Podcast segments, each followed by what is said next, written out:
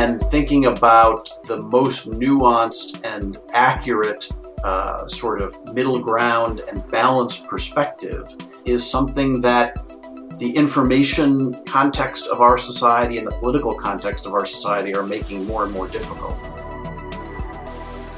Hello, I'm Jeff Kabaservice from the Niskanen Center.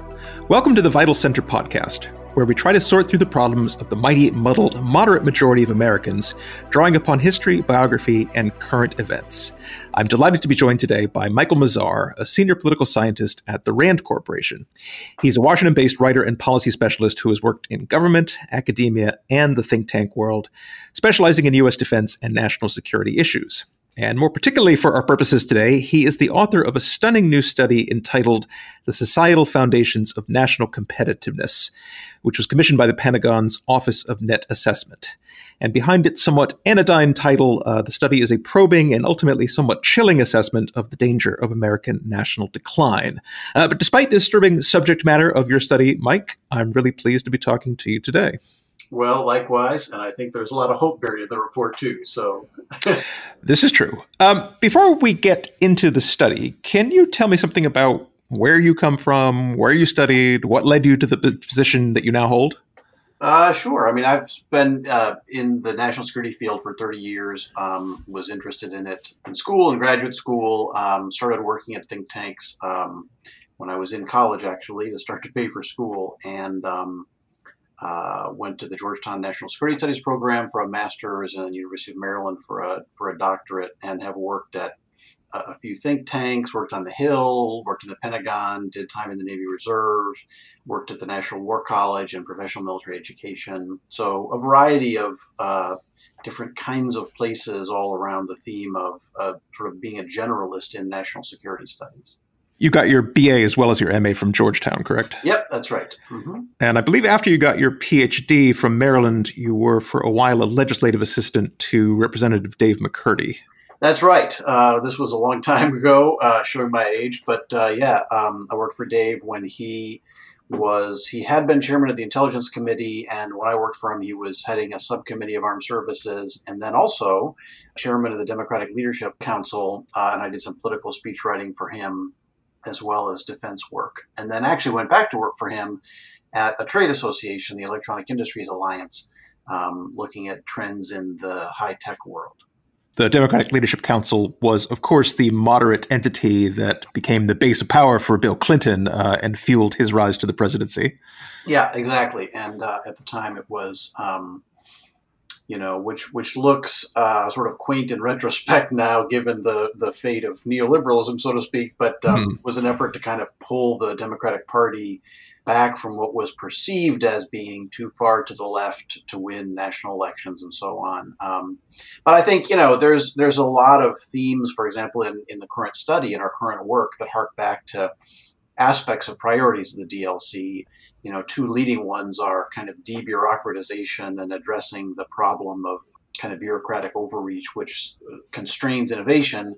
Uh, and then another one is national service, which was a big focus of Dave's, uh, was a DLC related idea. And just the notion of how you get young people in various ways, you know, obviously military and, and otherwise, to have opportunities to serve their country and build national identity that way is something he was very interested in. So there were a lot of issues that remain very timely, I think.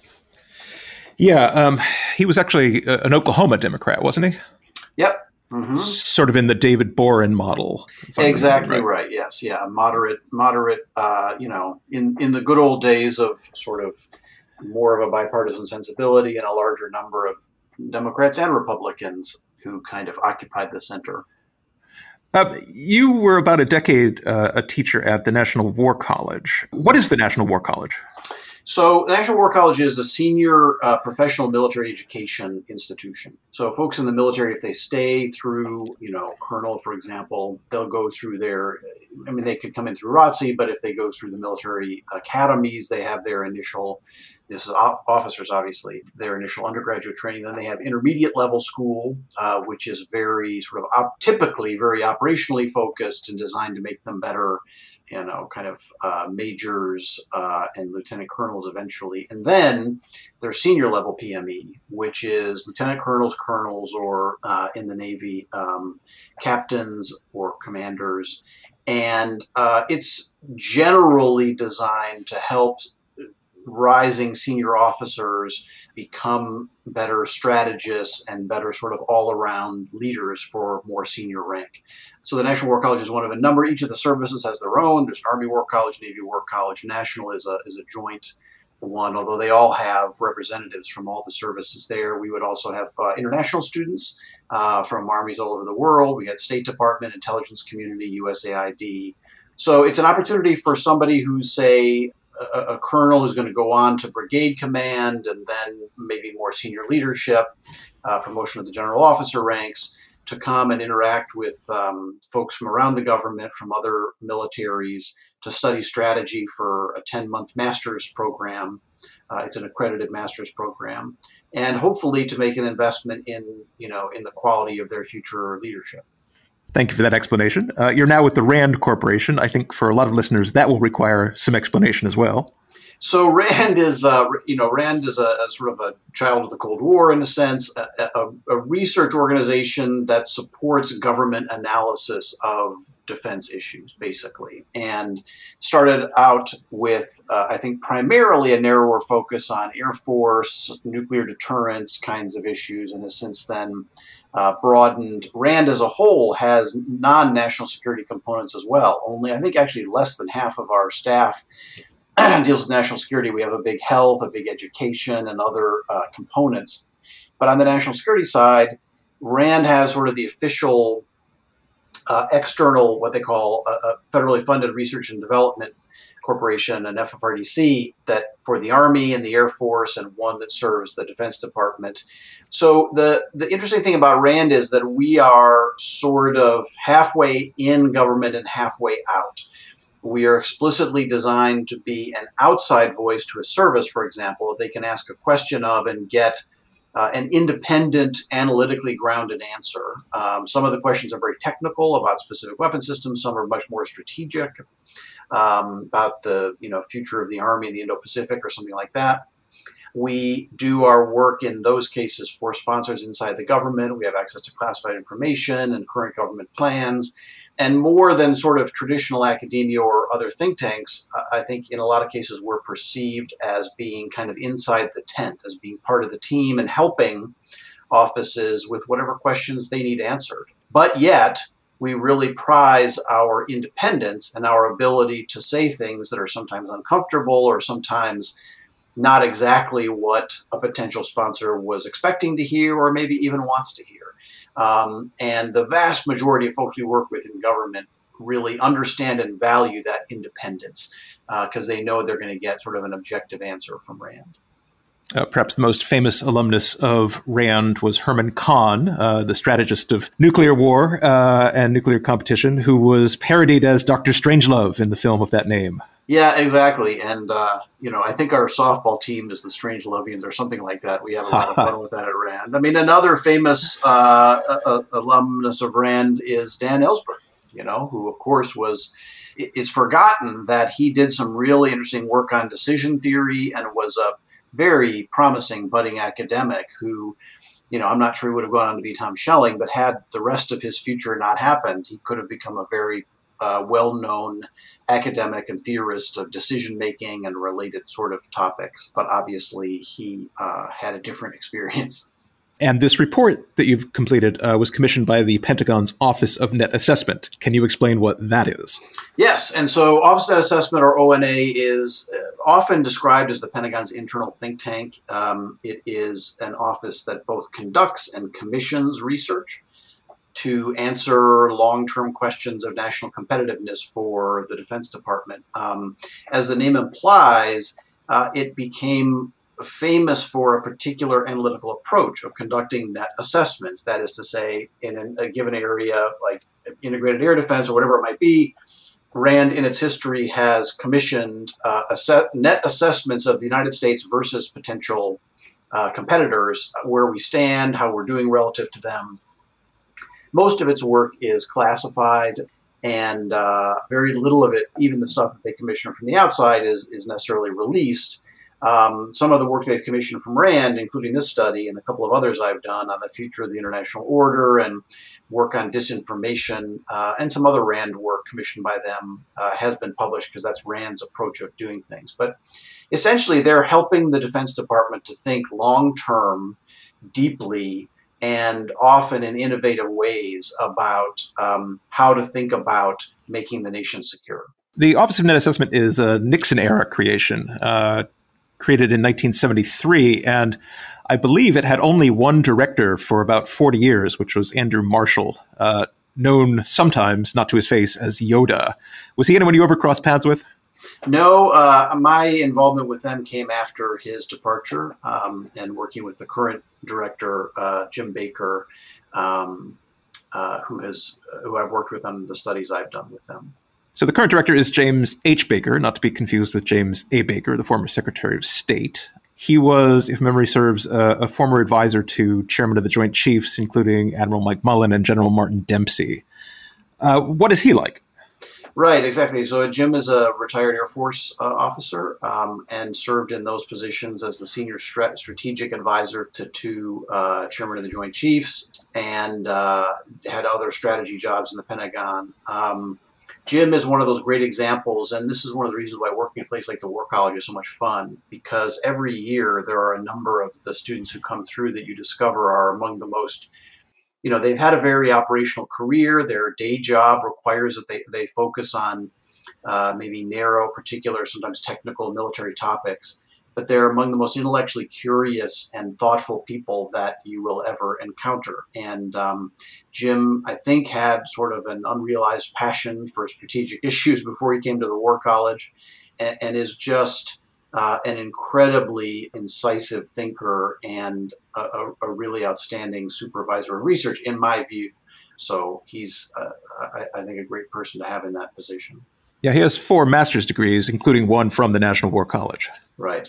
Yeah, I mean that's you know, and that's not as unusual as one might think. I mean, there's just as I say, know, working at the War College is, was a was a constant uh, education in the number of military officers who pursue that kind of constant intellectual uh, engagement, graduate education, uh, just constantly learning. And it's just a real pleasure to work with folks like that in a graduate setting.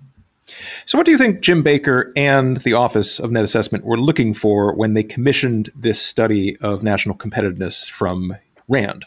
The, the idea that the fundamental U.S. national security challenge is large scale rivalries or competitions with peer or near peer rivals has been building for a number of years.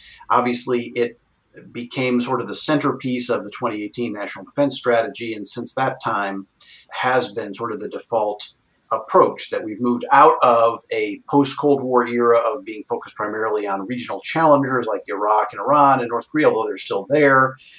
We've moved then out of the counterterrorism era of post 9 11 U.S. national security focus to now a focus on Russia and China primarily.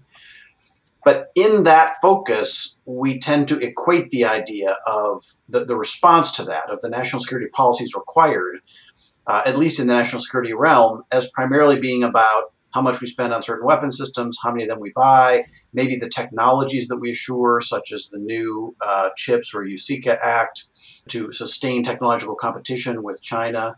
But I think Jim's sense was that there is a more fundamental level of national competitiveness, the basic qualities of a society that make it dynamic or competitive, that are the origin point of the other competitive advantages economic growth, economic dynamism and productivity, technological advancement. Those are all important indicators of how well you're doing, but they originate in more fundamental societal characteristics. And so, you know, what he had in mind, I think, was beginning to lay the groundwork for how we would approach a societal net assessment. how the United States stacks up, in particular with China, because even before Ukraine, you know, Russia just didn't have the qualities to be as competitive long term. How we stack up with China uh, and how other countries around the world might theoretically stack up in these really essential engines of competitive advantage. So, uh, the quote actually at the beginning of the report uh, is that history suggests that the outcome of the confrontation with China is more likely to be determined by the basic characteristics of U.S. society, which you called qualities that reflect the kind of country that a nation is rather than the things it builds or does. And apparently, that perspective came direct from Jim Baker. Uh, yeah, I mean, we he had the um, uh, we sort of came to the idea of the study. He had the notion of it. We worked it together. Um, I don't want to, you know, the, the, the report doesn't have his name on it, so he shouldn't be associated with any particular quotes in there. Fair um, but, you know, that, that reflects the spirit of what we were trying to pursue, which was this idea that, you know, and it's not to say defense policies are relevant. It's not to say that our the level of our military preparedness in Asia doesn't make a difference. Of course, it makes a difference. It's only to say that when we think about competing, we ought to think first and primarily about how we compete as a society. Right. So I should add that this uh, study is not classified. It is available from RAND itself. You can also get it on Amazon, and I believe it's also available as a free download. So I found it just fascinating uh, to look at this study because you are really sort of surveying uh, the sweep of human history and the principal great powers and civilizations to try to find out what made them effective um, and ultimately what led to their decline. So this is something that very much stands in the line of a lot of comparative historians whom I've been familiar with, including David Landes, Paul Kennedy, uh, Deirdre McCloskey. How did you go about conducting the study? Yeah, that's a great description, and, and some of the folks you mentioned really are sort of, I think, the models that we uh, tried to, to emulate as we did this work. So uh, we did a number of, I would say, sort of three main components of the research agenda. One was to review some of the folks you're talking about, sort of comparative histories of various kinds, authors that already were trying to look across at least some sweep of history and compare variables and factors and come up with ideas of what produced national rise and decline, national success and failure. So you've mentioned a number of them. You know, Samuel Mokyr is another one. There's folks like Ian Morris who eventually come down to emphasizing more specific uh, factors like energy production. Acemoglu and Robinson, of course, are famous for their emphasis on institutions and inclusive versus extractive institutions. So there are some of those comparative pieces that end up making an argument about one variable or one factor, a dominant one, and there's others that sort of just survey the landscape. So we we uncovered and read all of that that we could. We then did 12 in depth historical case studies ranging from ancient Rome to the present United States.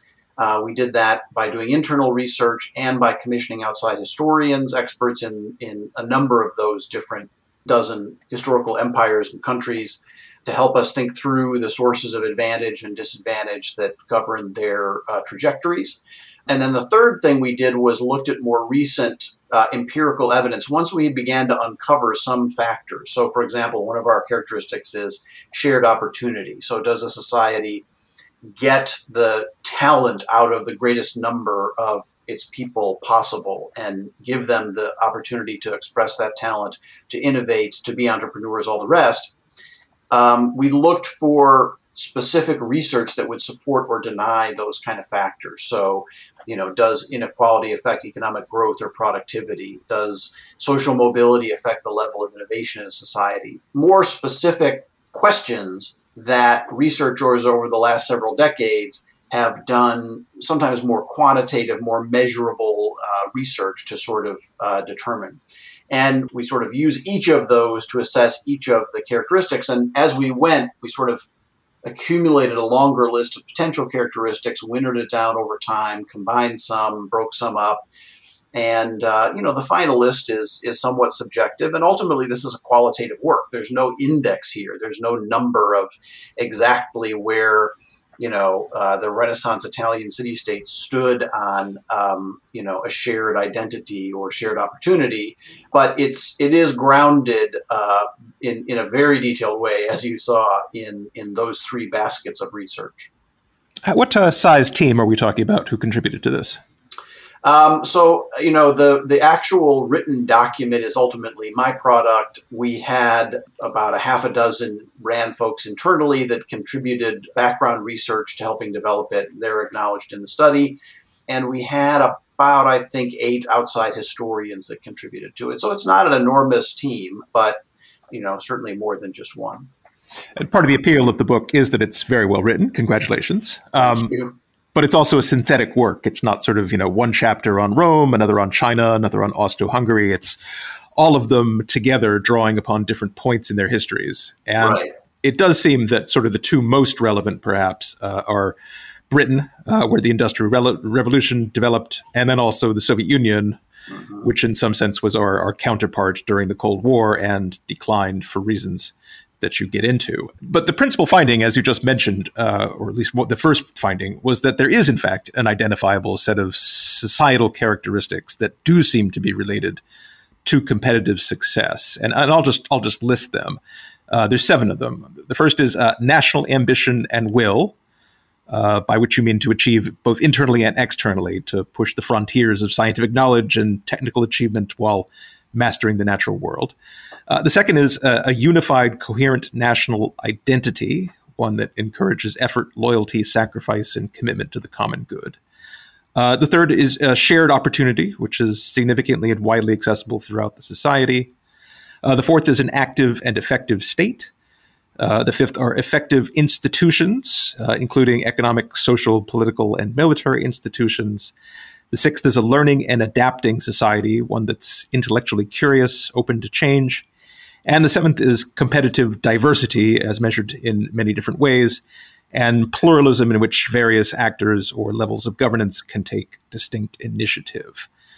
You know, again, it's a big question to ask how you came up with those as opposed to others, but maybe just tell me something about the process of finding and identifying those seven critical characteristics. Yeah, so I think the, the first um, step in the process, really, the first literature that we consulted was um, the, the comparativists that we talked about. And, and related literatures, including, as you know, there's a big literature on what's called the Great Divergence. Why did Europe leap ahead of the rest of the world in terms of economic growth rates and technology development after about 1500? There's a lot of economists that have done work on that that are not sort of global comparativists, but are trying to explain that particular thing. So we went through that literature and essentially made a roster of the factors that people were identifying uh, in some cases, like I said, they're very specific, like institutions or energy capture. In other cases, uh, they're more abstract, um, like uh, McCloskey or Mokyr or Landes talking about sort of uh, ideas and uh, the, the, essential cultural values of a society. But that's where we started and, and kind of tried to identify the things that had been nominated so far. And we took that list into the historical case studies and then ask the question, you know, do we see these in these cases? Uh, are they present? Um, if, if they're not, why not? If they are, can we, you know, we tried for the longest time to ask if we could quantify uh, some of these things, and it just, you know, the data is not very good in a lot of cases. You know, as you know, some of the, the most famous, uh, even relatively recent uh, efforts to, to quantify, for example, economic growth, like Angus Maddison, has been you know significantly uh, altered by newer scholarship. We just didn't feel like trying to stretch this over a long period of time in a real quantified ways, right? But we took the, the nominated characteristics into the case studies uh, and winnowed them down, and then having done that, had roughly the final list, and then looked for more recent empirical research that might support some of those. And in some cases, there is a lot. Uh, in some cases, uh, really, we sort of were searching around the edges for proxy things that could give us a hint as to, you know, how exactly unified national identity contributes to economic growth. There's there's ways to think about that, and there's research that's been done. But anyway, that was sort of the journey. And so, you know, to be clear, as we stress at the beginning and the end of the study, we're not claiming that these are the only seven characteristics this is not designed to be the final word. And, and, in fact, you know, if somebody were to write something saying, you know, number five doesn't really work, here's all the historical evidence, you should, you know, re- remove that from your list, that's fine. I mean, we were trying to start a debate and get people thinking about just essentially you know, resuscitating this idea of national competitive advantage from a societal perspective and get people thinking and talking about it. But that was the basic analytical journey that we used to get to the final seven. You add a number of other big sort of global points at the outset of this study. Um, the second one I thought was very interesting for me as a historian of moderation. Uh, you emphasize the importance of a prudent balance in seeking sources of national advantage because all seven of those societal characteristics that you enumerated uh, carry danger when they're thrown out of balance. Yeah, absolutely. I mean, that's, you know, um, and it makes it challenging to sort of recommend or, or you know, uh, simply say, uh, here are the seven characteristics, turn them up to 11 on the dial and you'll be fine. Because, you know, on the first one, national ambition and will, obviously, national overreach is one of the most common sources of the decline of empires and nations. So, moderation and balance um, in all of them. I mean, in some of them, you know, national opportunity, I suppose there's ways to go too far in sharing that. Um, if if you mandate certain levels of shared opportunity in ways that would constrain innovation or something, you know, some of them are not as much of a danger in terms of a loss of balance, but uh, a, a, number of them, you know, national ambition and well, unified, will unified national identity obviously can become a constraining orthodoxy. Uh, active state. Um, an active state is great until it becomes a controlling, overbearing state that weighs down on a country's dynamism. Uh, so uh, there's four or five of them that getting out of balance is really a direct ticket to national decline. I'm not really a, a theoretician of moderation. Uh, that's more my friend Aurelian Craiutu, who's a political scientist at uh, Indiana University. But I thought it was significant that he subtitled his most recent book, Faces of Moderation, as The Art of Balance in an Age of Extremes. Uh, because moderation really is about trying to find a balance between what are often two good quantities. So, just for example, the one you mentioned, shared opportunity. You know, yes, we need to widen opportunity to the practical maximal extent possible. But on the other hand, as you point out, uh, there's a tendency when widening opportunity to downgrade uh, ambition and merit and other qualities that actually are ultimately very important for a dynamic society. Yeah, exactly. And I mean, I think you know this gets to. I mean, there's a there's a sort of a, a, political, a narrower political way to think about moderation. But this broader social way, I think, is just critical in the sense that, you know, it, it is a finding of the study that empirically, countries, societies that can find a way to appreciate both sides of a coin, that can, you know, in that old phrase, hold two opposing ideas in their mind at the same time, that think in terms of both and instead of binary oppositions and you know I, I, suspect that that's really part of the when we've had periods of more of a bipartisan sensibility in our politics that's been some of the at least implicit mindset of a lot of the leaders that yes a is true but b is also in you know significantly true. I mean it, just on a, a relatively different issue um, you know, you see a lot in the debate about Ukraine today, where one side says, you know, uh, Russia is evil, Russia is the aggressor, Russia must be destroyed and defeated, and the other side says uh, NATO enlargement was the problem, we provoked them, we're to blame. Um, there's elements of truth in both of those statements, and thinking about the the the most nuanced and accurate uh, sort of middle ground and balanced perspective is something that the information context of our society and the political context of our society are making more and more difficult. Exactly. You mentioned a, a, third sort of overall point, which is that there are a set of distinct factors other than those societal characteristics that also matter. And, you know, there's any number one could add the quality of leadership, um, but you particularly mentioned uh, the, I guess, posture of a nation's elite, whether it's actually trying to contribute to the common good or whether it's rent seeking and hoarding power and influence for itself. Uh, and then also, um, you know, F- factors like the climate and environmental sustainability, um, fiscal sustainability uh, in terms of a nation's debt and its position, its relation to energy sources. One could go on and on on that level. Um, yeah. Yeah. I, was going to say exactly. I mean, and that's the one chapter we sort of summarize those. You know, you've given a number of good examples. I, I, would also stress that there's a couple dealing with finances and investment that we originally had as possible characteristics, but eventually decided they're not really societal characteristics; they're the output of other kinds of more fundamental characteristics. They're national behaviors. But the, the, the relative decline of the application of capital for productive investment, as opposed to, you know, moving stock prices or uh, kind of profit taking um, is something that has emerged in a number of historical cases before the current United States. Uh, and then fiscal or financial sustainability is another huge theme, you know, going back to Paul Kennedy and others. So, uh, yeah, there's a variety of those sorts of other things. And one of the things we do at the end of the study is sort of just briefly offer a little bit of a framework for saying, okay, apart from the main seven societal characteristics, here's some things to look at to see if you're competing well in these other areas as well. Yes, exactly. You know, uh, the shadow of uh, one book that I read recently seems to hang over this study a bit, and that's uh, Ross Douthat's uh, The Decadent Society, where he points out that he makes essentially the fourth point of your study, which is that positive feedback synergies are extremely important, and that dynamic nations that do achieve commercial success almost always have these societal characteristics going for them at the same time and conversely, nations that decline have problems go wrong with each of these things at the same time.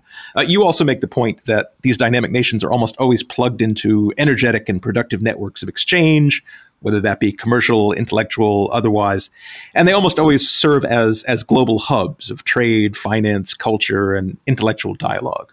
Right, exactly. Um, and and that's uh, partly a product of some of the societal characteristics. Um, I mean, like one of them is a learning and adapting society, and that is a very consistent theme of civilization societies on the rise and at their peak. They're very intellectually uh, curious. Uh, they want to engage the outside world. They want to get ideas. You know, Meiji Japan is a great example of this sending a significant part of their senior officials abroad for a year and a half to study and bring back lessons, but just in general, being uh, anxious and open to learning from the outside world.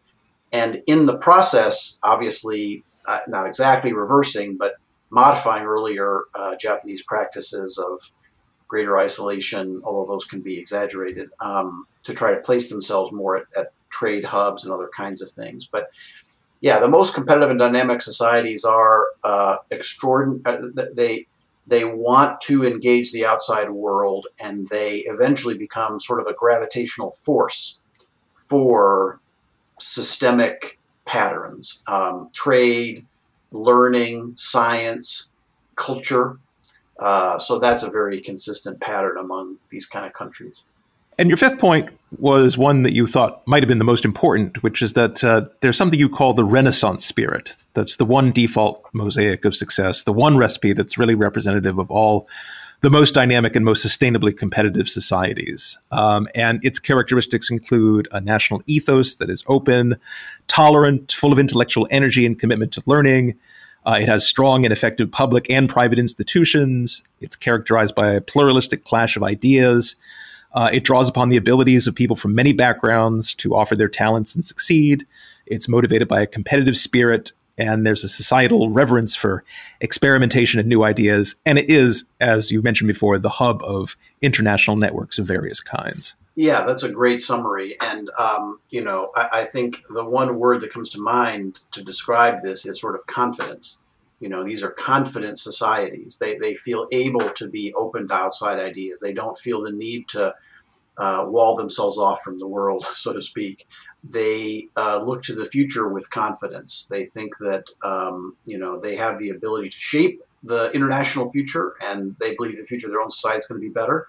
And all of that leads to you know helps to underwrite this essential, grassroots, dynamic, forward looking, positive energy that characterizes these kinds of societies. And obviously, and I'm sure we'll talk about this, but it's one of the reasons to be concerned about the United States today because in a variety of a variety of ways we see, um, you know, significant constraints on that sort of confidence and that sort of mentality that tends to to underpin what we call the the uh, Renaissance spirit.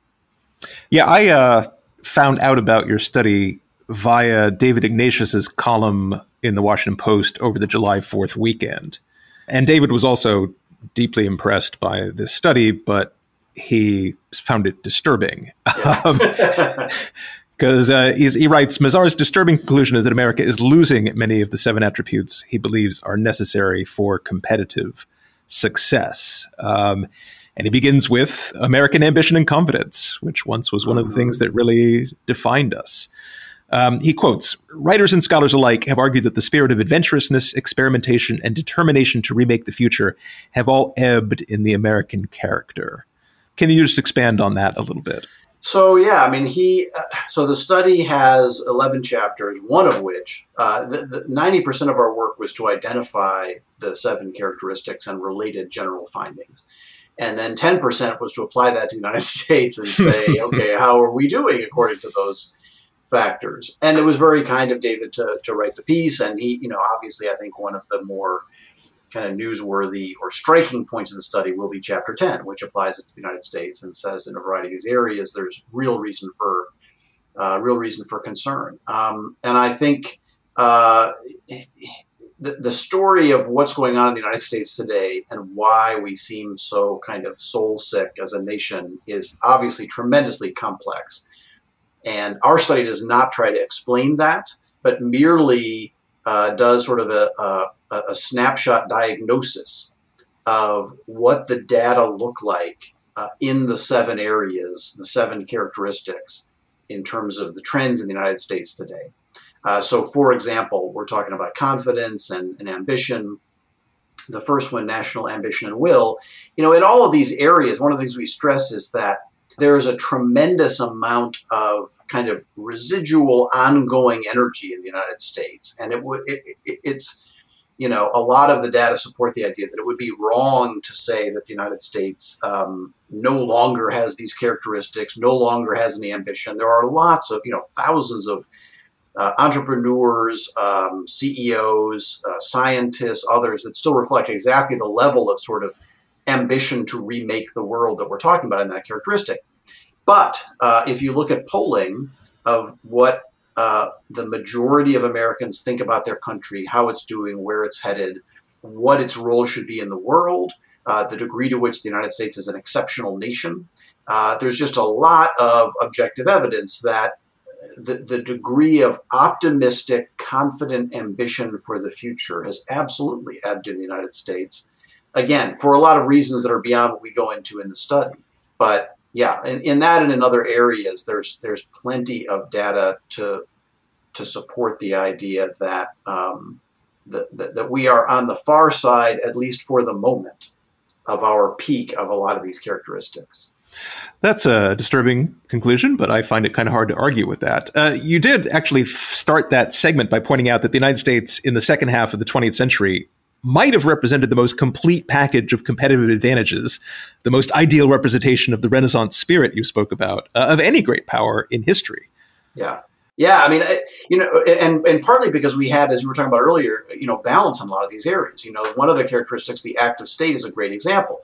The the binary opposition is state versus market, but actually, as many scholars, you know, Mariana Mazzucato and, and and others have have demonstrated, the active intervention in limited, targeted uh, ways of the American state in trade policy, but in particular in research and development support, uh, in the offshoots of a lot of the DARPA programs that are very famous, you know, the ARPANET that leads to the internet, and so much more. Support for education, um, scholarships, fellowships, general research support. The American government at various levels, not only the federal level, uh, have been catalysts of competitive advantage, even while sustaining a system that is, as we find are, are the most sustainable forms of advantage, is essentially grassroots and market based, right? So, one of the reasons why the United States has had very good ratings in all of these characteristics good at, at, its peak, strong sense of unified national identity, a very clear sense of national ambition and will, more shared opportunity uh, than most large powers in recent history and an increasing degree of shared opportunity over time, and has reflected a decent balance in a lot of these areas. And so, you know, we certainly don't suggest that it's sort of an ideal case or an ideal type. But when you compare to the real world, of other major powers. You know, as you mentioned, in the modern era, Britain probably comes closest, but the United States clearly has uh, a more competitive model than um, than than even Britain at the at the height of the Industrial Revolution. To return to uh, Ignatius's uh, article, he points out that the United States does seem to be falling away from past performance on each of these seven societal characteristics. So, national unity and cohesion are declining. Uh, the country no longer seems to be as effective at assimilating diverse groups as it once was. America is still an opportunity society in principle, um, but you point out uh, evidence of rising inequality and growing constraints. There's obviously the Raj Chetty point that you receipt here, which is that uh, in each generation since 1945, children have been less likely to make more money than their parents. Um, the government hasn't been able or willing to address or correct the problems. Uh, there's a real problem of declining government effectiveness in the United States over the past 20 years. Private sector productivity has also been stagnant, and both uh, private and public sector institutions are really uh, dealing with bureaucratic bloat. Um, what you in another article in American Affairs have referred to as predatory abstract systems. Uh, so this is actually kind of uh, uh, a lot of, of, problems, and and as uh, Ignatius points out, uh, your conclusions uh, are that when countries begin to fail, it is a negative feedback loop, a poisonous synergy, yeah. and some people could maybe just give up on the whole project and want to burn it down and start over.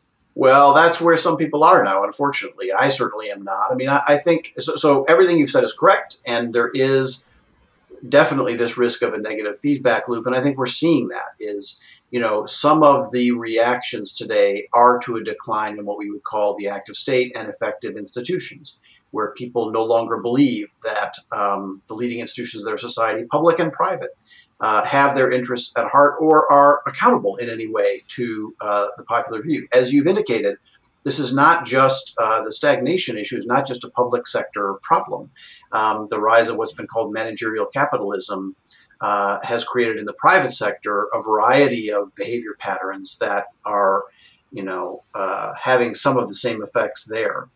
I my remaining optimism comes from the fact from, from two things. Number one, even with those problems, as we see in you know U.S. economic growth rates over the last couple of years, the resilient dynamism of you know the stock market, continuing examples of U.S. innovation, uh, the continuing relative strength in the global sense of, of the U.S. higher education sector.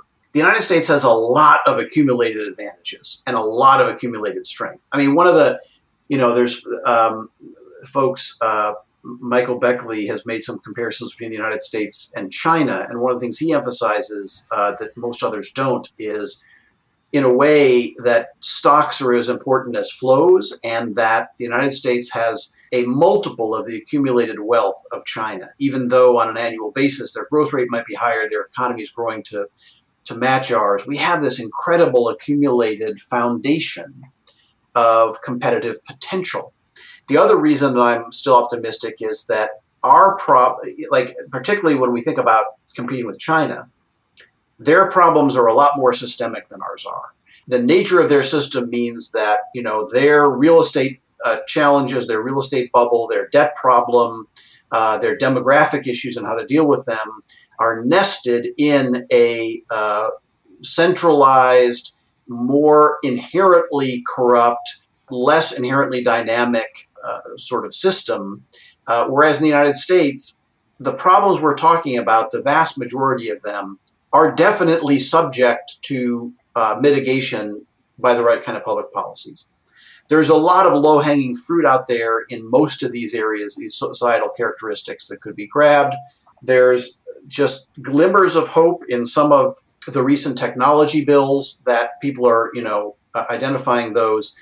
The, the issue now is whether the negative feedback loop has taken hold to a degree and you're going to have the intersection of public loss of faith leading to extreme politics, leading to collapse of the center and higher levels of partisanship, leading to a further decline of institutions and so on, that you know, are we already sliding too fast down the hill to get a hold of that? I don't think so. I don't think that's the case yet. But you know, it's obviously very worrisome. But for those are the two reasons why I'm, I, I retain optimism that we could, in theory, uh, create the next era of American dynamism built on these same characteristics if you just have the right critical mass of public policy. Um, the question is whether we can get there, whether we have the will as a nation to demand the kind of leadership that gets us there. That is a big if. Um, you yeah. point out in the conclusion of the study that its aim was diagnostic, not prescriptive. But at the same time, you do point to some of the elements that uh, an agenda to rejuvenate uh, America's engine of social dynamism likely would include. And these would include a renewed commitment to shared opportunity, an unapologetic celebration of American national community and spirit, a somewhat role, stronger role for the state uh, targeted on areas where there would be the best return on investment, uh, policies to encourage more productive use of capital, improve investment in learning and experimenting, including research and development and new models of education, uh, a new war against bureaucratic excess, and a much more urgent program to combat mis and disinformation in the society. Yeah, those are all big ticket items. I mean, those are broad categories by intent, because, like I say, you know, by the charter of this study, we were not trying to say this legislation is a good idea, that legislation is not a good idea, or, you know, but in a number of those cases, um, you know, as I say, there, you know, in, in shared opportunity, for example, there are a lot of hundreds of experiments going on around the country. Uh, just as one example, to bring more venture capital funding to underserved, traditionally underserved communities, to empower entrepreneurs in areas where they have not had access to or visibility to the venture capital community. There's some really good work going on there. There are some research uh, and, and sort of nonprofit organizations devoted to that. There are some venture capitalists who are trying to contribute to it, right? So th- are hundreds of examples like that of existing experiments with a track record that could be picked up and taken advantage of.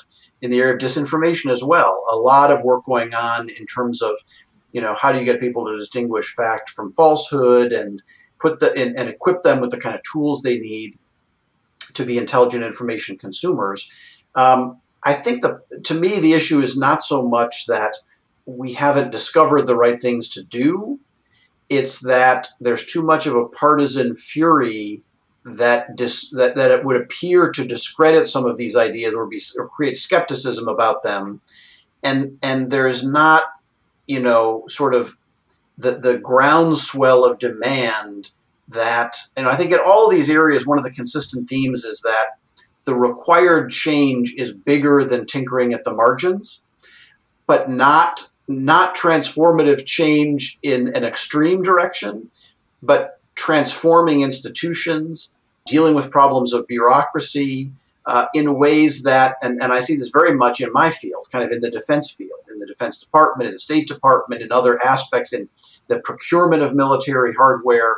Uh, we need bigger change than we have been, I, I think, uh, uh led to believe or um, uh, traditionally thought uh, would solve the problem. And, and crossing that hurdle without going to extremes, without saying the big change is to start scapegoating parts of society and blaming everything on them and, you know, erecting walls around the country and things like that. That national consensus to have the courage again um, to, to make change in a positive direction is, I think, the underlying theme. But again, that gets back to our issue of uh, the problem of this negative feedback loop. To have that kind of courage at this moment, surrounded by the kind of um, partisanship, uh, division, uh, corrupted information environment that we are, it's very difficult to, to get people to that point of confidence and willingness to say, yeah, I'm I'm willing to toss away some of these established ways of doing business in favor of a, a new approach. Um, that takes confidence and, and an optimism about the future that it, it's not clear that you know we've got right now. I think a lot of Americans despair of the kind of renaissance you're talking about because they don't see it as being possible through our political system. Yeah. And you know, you do touch briefly on some of the constraints in the American political system, including gerrymandering, um, and low turnout primaries, which elect extremists from both parties, um, but people who essentially have no interest in appealing to moderation or the center. Uh, and yet, you don't really discuss politics in the American context much. Why was that? Well, you know, primarily because what we were doing in looking at the United States was really strictly, narrowly limited to saying, here are seven characteristics. What do the data say about how the United States is doing? And excavating the real sources of those outcomes. You know, some of our other analysis would would give hints, but it just it just wasn't our job. So I think, as you're saying, we did sort of highlight, uh, and this is an area for that you know is is of, of significant concern that there are some of the the partisan divisions um, and ideological divisions in the country have begun to become institutionalized in certain ways uh, through, for example, the construction of certain kinds of congressional districts uh, that goes beyond just sort of an attitude that can change quickly. Um, but even there, you know, the solutions are potentially on the table. And a number of states, of course, as we know, have been experimenting with these ideas of independent commissions designed to, to build uh, or, or, to design, um, lay out maps of congressional districts. Some localities looking at ranked choice voting, voting, and a number of other ways of trying to get at this problem. But that's a perfect example, I think, of you know the, the route to the solution of some of those barriers to an effective active state and effective institution would require people saying, you know, we want a system that maximizes the potential for sensible, non corrupt public policy making. And so getting money out of politics and changing the habits of gerrymandering and, and in other ways creating the best structural context you can to encourage the right kind of public policy. It's not that complicated. It's not that radical, but yet making that leap to the point where a, a, a critical mass of the public says, this is what we want and demand. Um, you know, we, we all know some of the reasons why that's not happening, but that's, you know, that's the transition that has to happen. And that's, you know, if, if I'm concerned and if my optimism has real limits, it's that I'm not quite sure I see the uh, impelling factors that are going to create that. Um, you know, as you know, I cite we cite in there a historian Walter Scheidel, uh, whose book The Great Leveling um, or, or Leveler talks about the fact that large societies in their phase of decline see increasing inequality and greater and greater wealth capture and rent seeking by elites. And the only thing he says that interrupts that pattern is a large calamity a major war, like a really major war, a world war, not even a modest war, uh, a, a, an enormous pandemic like you know um, uh, the Black Plague or something like that. Uh, that in his view, he found it hard to find cases of societies that simply decided that they needed to pull themselves out of that sort of a, a relative decline. I think we can still do it, but um, time is getting shorter, I guess coincidentally, I just uh, struggled through Scheidel's Escape from Rome. Oh, yeah. uh, where he points out that actually one of the best things that happened to humanity, or certainly Europe, was the collapse of the centralized state. Uh, right. Uh, because that gave rise to a number of competing societies that ultimately spurred each other on to uh, make the breakthroughs that led ultimately to the Great Divergence. Right, which is an argument for why, you know, I mean, fragmentation has its cost, but it's a reason why Europe advanced. It's another reason why the United States has such a competitive advantage. I mean, our states are laboratories of policy. And there's, I mean, you can have a race to the bottom where everybody's trying to cut taxes to attract business and end up, you know, with enormous debt. But you also have these wonderful experiments where a state will try something uh, with regard to homelessness, with regard to providing medical care, whatever and it works and other states look at that and they want to compete so they follow it as well. So within the american federal system we have built in a little bit of that advantage that europe gained uh, that scheidel is talking about in that in that book. Although there again you know ron brownstein's most recent column for cnn is talking about how uh, we're losing some of that uh, federalism, that in fact uh, politics are mitigating in the direction where you actually have one side wanting to prescribe how all of these different states uh, should actually behave according to one unitary model. Yeah, I mean, and that's true, I guess, on both sides of the political spectrum. And it gets back to our issue of balance of, um, it's always this this struggle between the perception of absolute values, whether it's justice or normative uh, things that people want to impose on the entire system, and the willingness to allow variety uh, in a way that uh, ultimately produces a stronger whole. So it's a never-ending dialogue. You know, it doesn't have to be resolved, but yeah, I think the risk is when you get to the point where the, the productive variety gets gets uh, kind of undermined in favor of, you know, maybe excessive central regulation. Yeah, and one of your overall lessons is that orthodoxy is ultimately the enemy of dynamism. Yeah. Um, there are many qualities that go into making up dynamism, but one of them is openness to new ideas, new peoples, uh, new ways of doing business. Uh, you know, one of the ways in which you can define moderation is is not just seeking the, the middle ground, but also as eclecticism. Hmm. And, you know, for example, when you were going through your list of, of findings and recommendations, yes, they're nonpartisan, but, you know, it's the conservative side in this country that's more associated with support for vibrant commercial markets, uh, escaping from stifling bureaucracy, uh, emphasizing national community and identity, it's the liberal side that's more identified with the active state, um, with equality and shared opportunity. And clearly, what's needed is not coming down on one side or the other of that, but uh, an eclectic mix that includes all of those factors. 100%. And I love that term, eclecticism. I mean, I think that really is another uh, nice word that, that captures some of the essential spirit of this Renaissance spirit or other aspects of, of the most dynamic model. So, yeah, absolutely. And I think, you know, it, there, there's there's a ready agenda for somebody that wants to bust these, you know, kind of paradigms and say the, the future of national dynamism is about an eclectic mix of things that you think of as conservative and as liberal. I mean, one of them, you know, I know you're familiar with this as well. Um, one of the more dynamic journals of the last several years.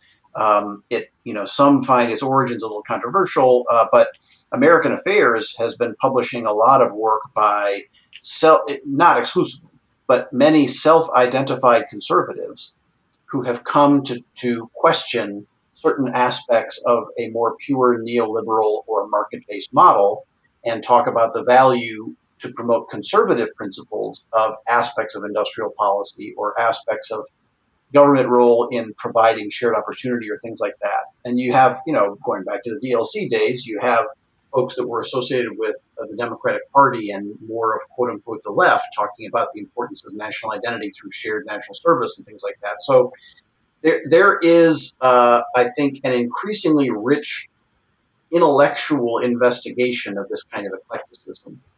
And that, as in the past, can provide the basis for a future agenda in public policy. It's just, are the trends in politics too uh, uh, negative and and uh, fracturing to allow that kind of eclectic agenda to, to come to the fore? That is a, a pretty critical question. Uh, let me ask you a question about the reception of this report. What, what, use do you think the Office of Net Assessment is going to make of it?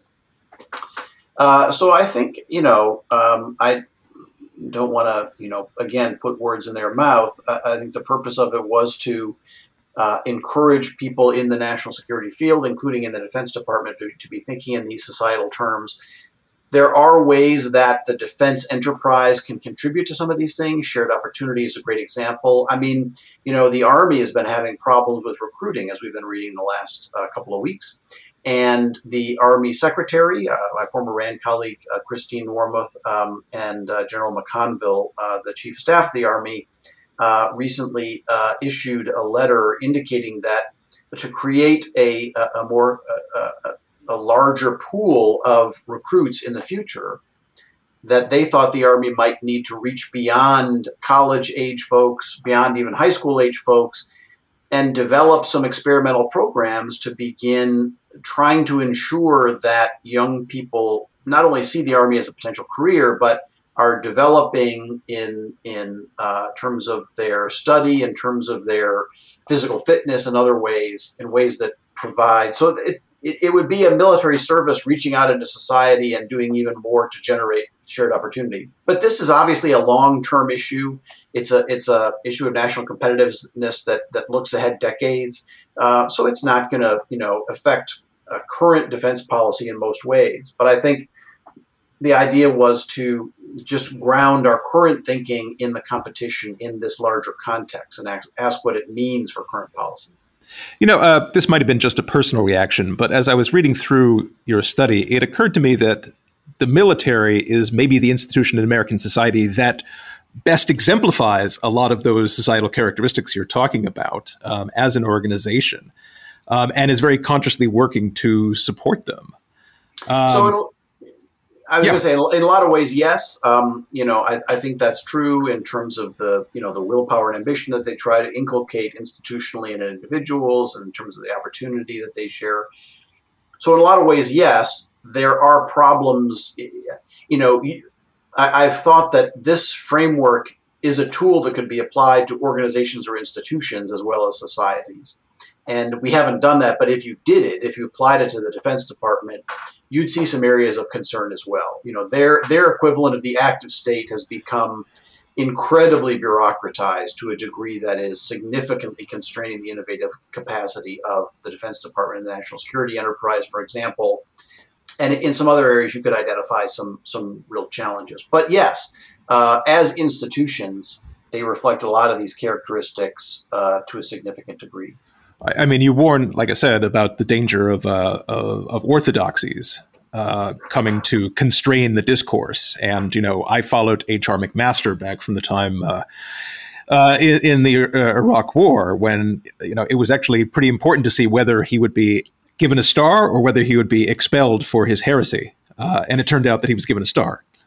Yeah, and of course, eventually became you know national security advisor. I, I do think that um, you know, the military is an organization, and certainly military leaders would recognize this. It's not anything new. Um, it, it, reflects some of the tensions between these characteristics and the importance of balance. So, the the emphasis on a what you would call a unified identity and uh, sort of a, a, a unified effort toward a goal can often then become a constraining orthodoxy. And in a number of wars in Vietnam, in Iraq, in Afghanistan, the U.S. military specific services and the military more broadly has had a real problem breaking out of the orthodoxy that this is uh, a war that we're winning.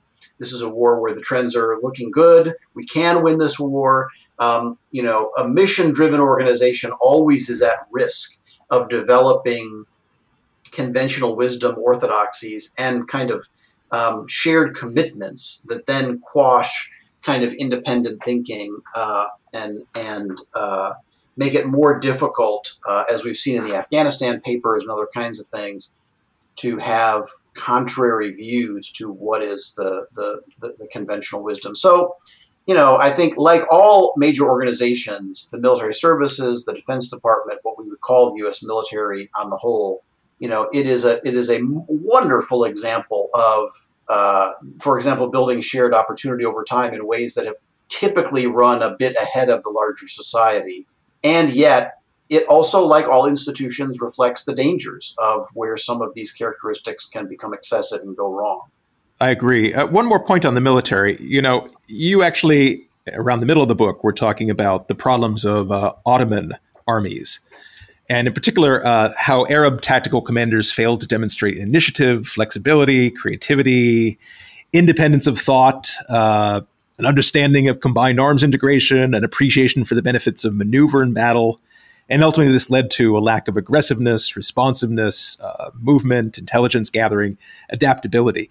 That sounds very much like the problems that the Russian army has encountered in Ukraine. And again, for the reason that it doesn't give sufficient initiative to its junior officer level. And that, I think, is one thing that the Army has done spectacularly well uh, in recent decades. Well, another example, and, and the sort of, um, you know, the analysis that you're referring to there is more about sort of modern Arab armies than, you know, than the Ottoman era. Um, but the work of Ken Pollack and others highlights a lot of the factors that you're talking about. And one of the reasons why um, the armies of uh, not all, but a number of, of the modern Arab states have had difficulty producing high levels of military effectiveness.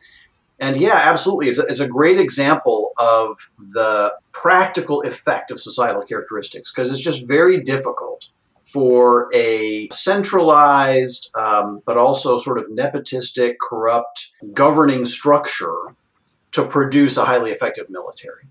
And you're you know you saw that in some of these earlier cases. I think you're seeing it to a degree in the Russian army. One of the hallmarks of that is uh, th- this sort of famous uh, distinguishing factor of the the NCO ranks, the non-commissioned officer ranks, kind of senior enlisted ranks. Uh, the U.S. and some other militaries are uh, well known for cultivating very strong, uh, highly trained, respected um, uh, NCOs, including senior NCOs, people that the officers uh, respect as essentially substantive equals and rely on, and that become really kind of the beating heart of uh, the command structure of militaries. And you just don't see that in the Russian army, some of these early Arab armies, in part because maybe a little less true of the Russian army today, but the officer, the sort of the distinction between the officer and the enlisted ranks can be so stark, and, and the officers perceive themselves to be almost sort of of a different class than the enlisted people in, in ways that really reduces military effectiveness. So yeah, it's a great example of how um, societal characteristics eventually transmit themselves into the operational effectiveness of an army and, and, you know that extends to many other areas of society as well. Just for example, uh, you cited the non-hierarchical aspects of institutions like uh, the Mechanic Society in Britain. Mm-hmm. In uh, the 18th and 19th centuries, intellectual societies that drew in autodidacts, people from working class backgrounds, as well as the elite, and brought them together on a basis of equality in pursuit of a shared objective of mastering the natural environment, if you want to put it that way. Right, and of course, it's it's easy to you know exaggerate the degree of social mobility and equality in Britain in almost any era, including today. Um, you know, the dominance of the Oxbridge elite is well documented, but but yeah, in very important ways. Um, you know that notion of we're looking for good ideas wherever they come from and we don't care that much about your background, your rank, anything else. If you've got the solution to the problem, if you've got an idea for a new product, we want to see it. Um, and that spirit is, you know, a pretty good summary of the American Opportunity Society in a lot of ways. Um, it's a characteristic of the most successful companies.